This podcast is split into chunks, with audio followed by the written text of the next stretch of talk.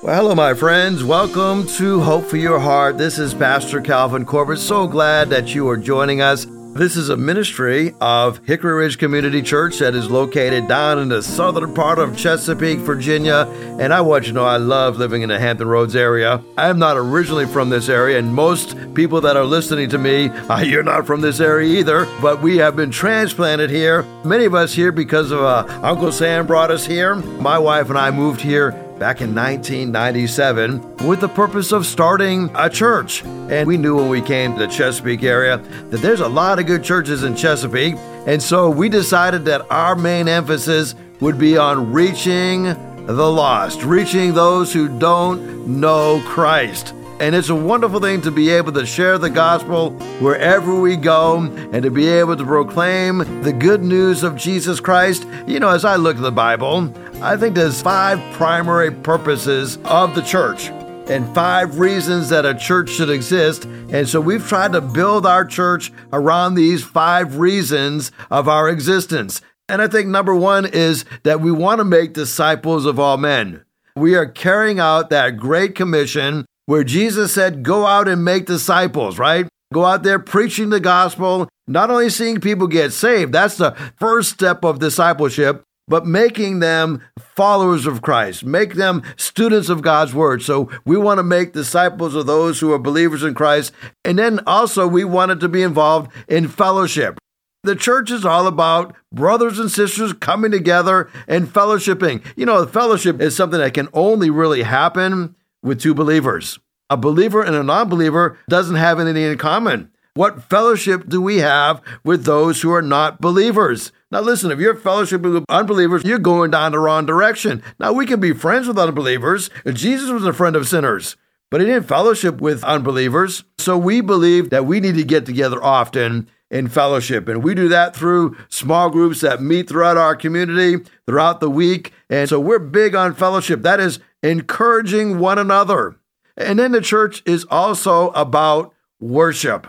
We gather for corporate worship on Sunday, but you know, if you're not worshiping throughout the week, it's very doubtful that you're really worshiping on Sunday. You may be showing up at church on Sunday, but if you're not worshiping God throughout the week, I mean, there's really not a whole lot for you to do on Sunday. So Sunday is just a time where we gather together as a corporate body of Christ and we gather together with the purpose of worshiping the King of Kings and the Lord of Lords. I say there is one hero at Hickory Ridge Community Church, and it's not the pastor. It's not the deacons, it's not the elders, it's not the worship team, it's not all those who come and serve every week, it's not even those who give. The hero of our church is Jesus Christ. He is the one that we worship every single Sunday. Well, you know, we also gather for the purpose of not only discipleship and fellowship and not only in worship, but we also have in the back of our minds the purpose of evangelism, sharing the gospel wherever we go, telling everybody the good news. Listen, somebody told you one day about the gospel, and because of that, you are born again. Paul says, How are they going to hear unless there's a preacher? Jesus said the same thing. And how are they going to know if we don't tell them? We have got to tell people about the good news of Jesus Christ. Don't be ashamed of the gospel. Share it wherever you go. And there's one last thing that a church does, and that, that is we minister to people. We serve one another, we serve the community as we are serving Christ. You know, many years ago, somebody challenged me with this question. And the question was what would happen if your church closed its doors? Would the community miss you? Would the community even know that you're no longer there? Listen, when we're involved with the community, we have a presence within the community. We are serving the community. Here, our motto is where Virginia and North Carolina meet God. Several years ago, I was getting a lot of phone calls, and the phone calls were going something like this hey, we live in the community here. We live in Moyock. We live in Chesapeake. We live in Hickory. And uh, does your church have a daycare? Does your church have a school? And finally, after getting all these calls, I said, you know, maybe, just maybe, this is God's way of getting our attention that there's a need in our community And the community is looking to the church to provide for that need. And so we started a daycare, we started a school, and we go from birth, six weeks, up to kindergarten. And we have a wonderful program. And I would like to advertise and invite you to enroll your kids in our summer program, but I can't because uh, we're already full. We were full at the beginning of this year for our summer program. So we're in the process of building another building so there'll be more room. And I say all this to say, well, well, maybe you want to be part of this vision. Maybe you want to be part of working with the Hickory Ridge Academy or our Early Learning Center. Listen, we are always looking for good people. As a matter of fact, right now, our church, our daycare could hire 12 people. And we need people that love the Lord, love the kids, and want to be involved in their lives spiritually. We're not just looking for warm bodies to fill these slots. Uh, we're looking for people who are passionate about loving these kids and passionate about sharing Christ with these kids. And so, if you're interested in a possible position working with us, would you give me a call? You can call me or text me on my cell phone, or you can call the church directly. The church number is 757 421 7500, Hickory Ridge Community Church, 757 421 7500, or you can shoot me a text at 252 267 2365. I'll put you in touch with our director for the Early Learning Center, or you can talk to my wife. She's the director of the school. And we would love to talk to you about having an opportunity to be with us on our team, okay? Well, let's get to the subject at hand today lessons from the life of Gideon. Now, there is something very special about Gideon. Gideon learned, and we're going back over yesterday's broadcast, that God values quality more than quantity. Now, it doesn't mean he doesn't value quantity, but God had Gideon take an army of 32,000 men and said, anybody wants to go home, go home. I mean, you guys have been recruited, and as a result of that, maybe you don't want to be here. Uh, maybe you're afraid to be in the battle. Maybe you can't be in the battle because you have things going on at home, and maybe you're needed more at home than you are needed here in the battlefield. If you just want to be here, just go home. Well, the army goes from 32,000 down to 10,000. Well, God says, you know what? This is still too big. So God says, Gideon, take these guys down by the edge of the river, tell them to get a drink. And everybody who laps that water like a dog does they're not qualified. But anybody who takes the water and lifts it up by the hand into their mouth, takes a drink, those are my fighting men. Well, 9,700 of them are disqualified, leaving Gideon with 300 men. Unbelievable. I mean, the odds before this happened, uh, the odds were four to one, with an army of 32,000 going against the Midianites. Now, all of a sudden, the odds are astronomically against Israel. They have a 99% chance of losing this battle because they are outnumbered 99 to 1. But what does Gideon do? He goes to war.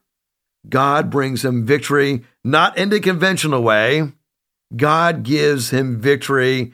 And you can read the story in Judges chapter 7 how they lifted up their trumpets. Before that, they gave a loud shout and they began to break their jars. And all of a sudden, the Midianites, they're in confusion, right? And they start going against each other and killing one another. And God brings them victory, all because God wants us to know that He's more interested in quality than quantity.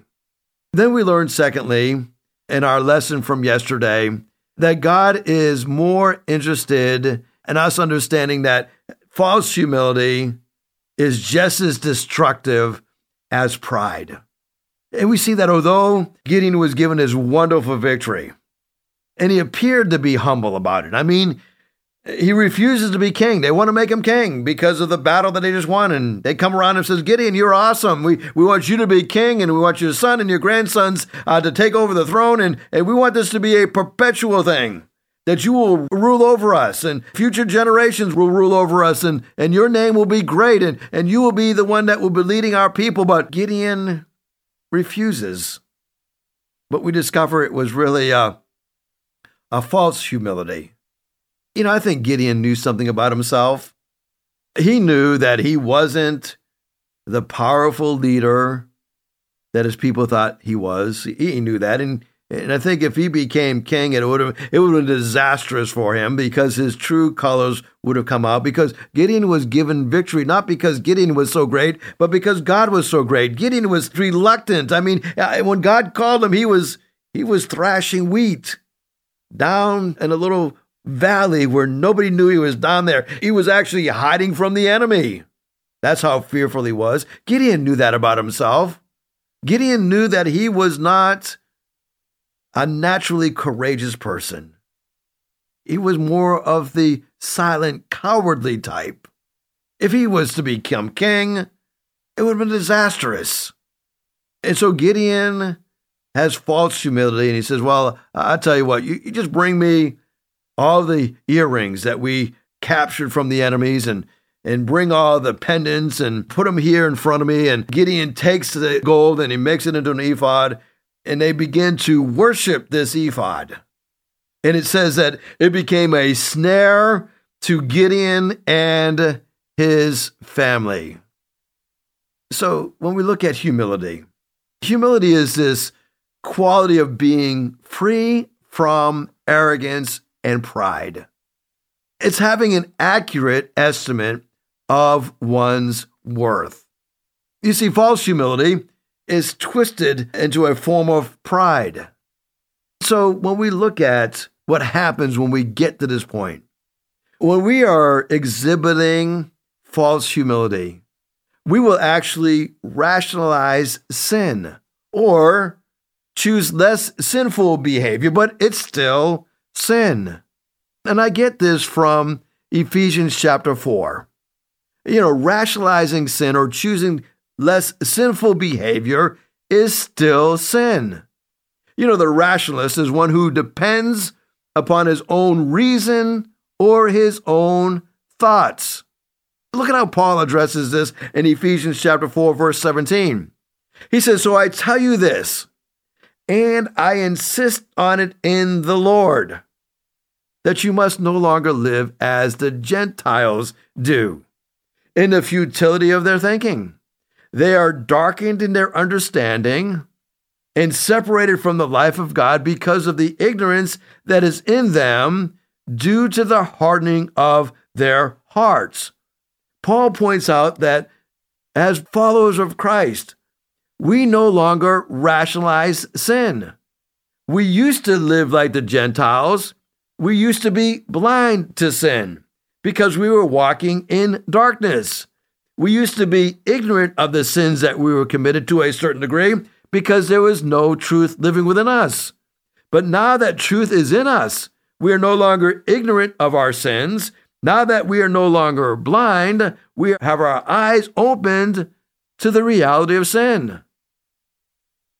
When we are demonstrating false humility, not only do we live in a life that is rationalizing sin, but we're also living a life that is refusing to speak up in the face of evil. You know that ephod that Gideon had made?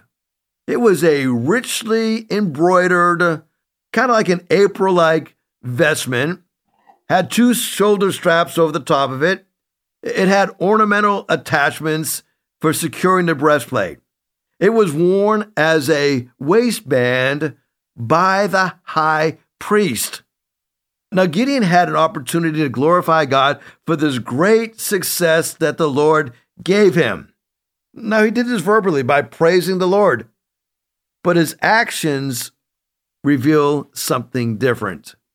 You see, he told the people, You have one king.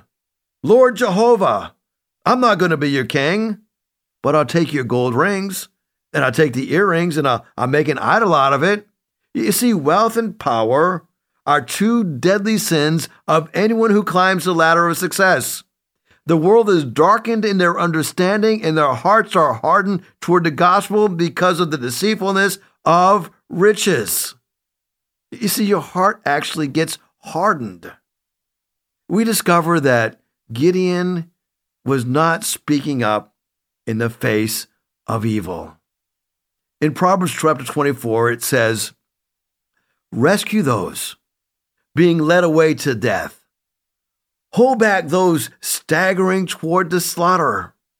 If you say, But we knew nothing about this, does not he weigh the heart and perceive it?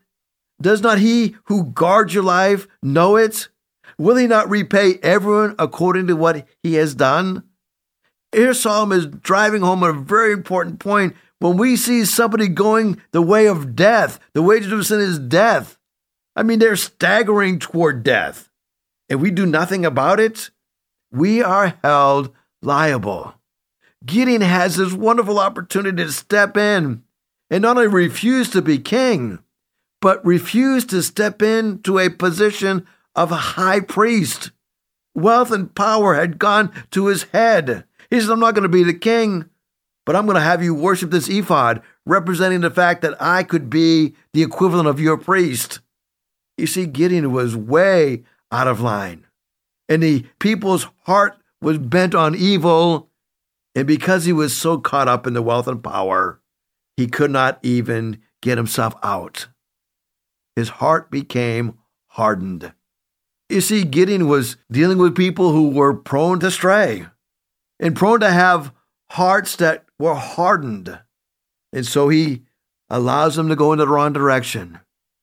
Now, I don't want to be too hard on Gideon because we all have this tendency to go astray.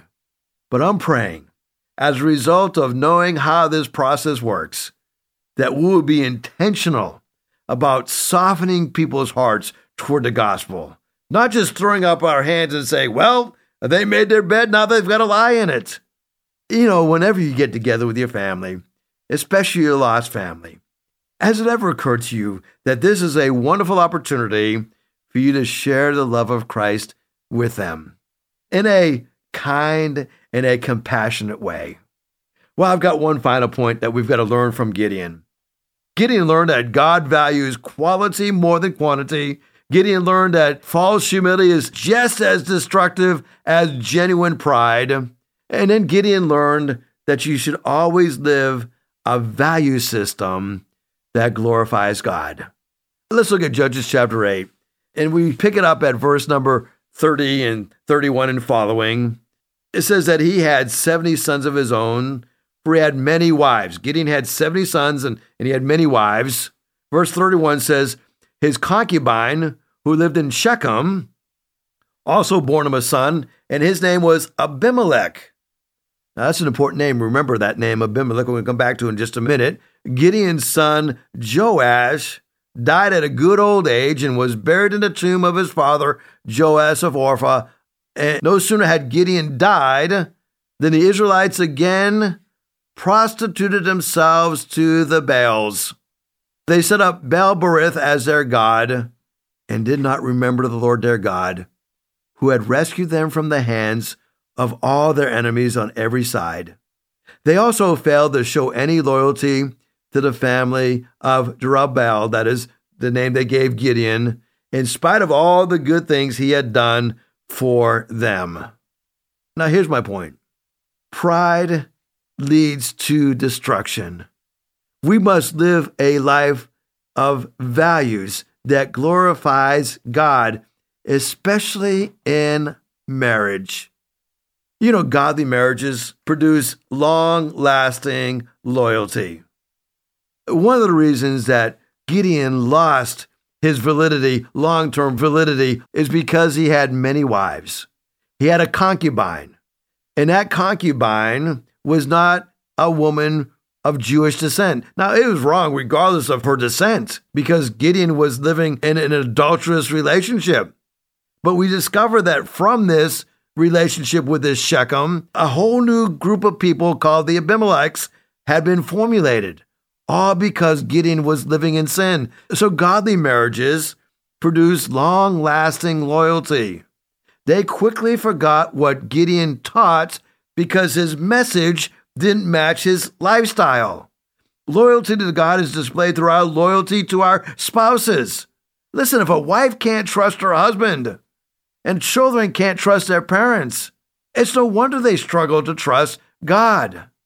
I will trust God, they will say, when dad does what he's supposed to do. You see, Gideon lived like the world when it came to his marriage. This little phrase is part of the story of Gideon that you probably didn't notice. It's just one short little verse, but it sets the tone for how Gideon's future is going to end. Here it is. He had 70 sons of his own, for he had many wives. His concubine, who lived in Shechem, also bore him a son named Abimelech. There it is, Judges chapter 8, verse 31 and 32. You know, when we think about how God wants to move, forsaking God causes us to forsake God's goodness. Did you know that on a flame of a fire, it doesn't cast a shadow? If you get a match, hold it up and put a flashlight on it. Now, the stick of the match will cast a shadow, but the flame will not. You know, the Bible says that every good and every perfect gift comes from above, coming down from the Father of the heavenly lights, who does not change like the shifting shadows. In what area of your life have you sacrificed quantity for quality? In what area of your life are you professing false humility? In what area of your life are you lacking a character that glorifies God? You see, persistence leads to a victorious life. The Bible has a lot to tell us about persistence, including reasons to remain persistent, including that motivation to remain persistent. So, in the closing moments of our time together, I want to give you six reasons or six ways that we can learn persistence. Number one, we learn persistence through godly teachers. And because of time, I'm just going to give you the reference of where this comes from. Ephesians 4 11 through 16. We learn persistence through godly teachers. And we learn from this passage that maturity and unity in faith is developed as you listen to godly teachers. This maturity and this unity provides a foundation for persistence that will keep you able to hold on to the truth in love as you become more like Christ. A second way that we learn persistence persistence is developed through a connection with Jesus Christ. John 15, 4 through 8. Apart from Jesus, you won't bear fruit. Keeping connected to Him, keeping connected to His Word develops your confidence in Him to supply all of your needs. There's a third way that we develop persistence it is found through prayer. Praying develops persistence. Learning to make prayer that habit will develop a consistent dependence upon Christ. Ephesians 6:18. Talking about putting on the armor of God and above all praying, right? So consistency in this matter of prayer provides the basis that we need in order to be consistent in all areas of our lives.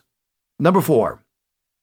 If you're going to be persistent, you got to have a plan to keep moving ahead. You know, my wife and I, when we got married, I had a plan. I'm going to stick with her till death do us part. If she runs away, I'm running away with her. My plan was to be with her till death do us part. When it comes to persistence, have a plan to follow that takes away the emotional factors, right? Because when you make a plan, you say, I'm going to stick with this plan regardless of how I feel. And this is not going to be based on emotions, right? I'm going to move forward in maintaining this persistence even when I feel weak and tired. I mean, after all, that's when you need it, right? I don't need persistence when I'm full of energy. I need persistence when I'm weak and I'm when I'm tired and, and I'm run down. The reference for that is Hebrews 12 12. I've got another. Number five, know your convictions before you need them. When struggles come, your beliefs are going to be put to the test. Your convictions are going to be put to the test. Know what you believe before the pressure comes along. That's 2 Timothy 1.12. And then number six, keep doing good. Persistence is habit forming. Persistence is something that is like a muscle that develops the more we use it. While doing good sometimes seems fruitless and it sometimes feels like you're going nowhere, don't lose sight of the fact that God blesses those who persist in doing good. Galatians 6 9 and 10. You see, persistence pays off. Lord, I need this breakthrough. Hang in there. You see, too many people quit on Monday when God was ready to bless them on Tuesday. So hang in there. God bless you. Thank you for listening to the broadcast today. If you'd like to hear this broadcast again, you can have a free download at buzzsprout.com backslash 1890557, or you can listen on Amazon, Spotify, Google Podcast, and Apple Podcast. Hickory Ridge Community Church is located at 3320 Battlefield Boulevard South in Chesapeake, Virginia. Sunday service times are 9 a.m. and 10:30 a.m. We'd love for you to join us. For more information, go to hrcc7.org. And remember, no matter what you're going through, in Jesus Christ there is always hope for your heart.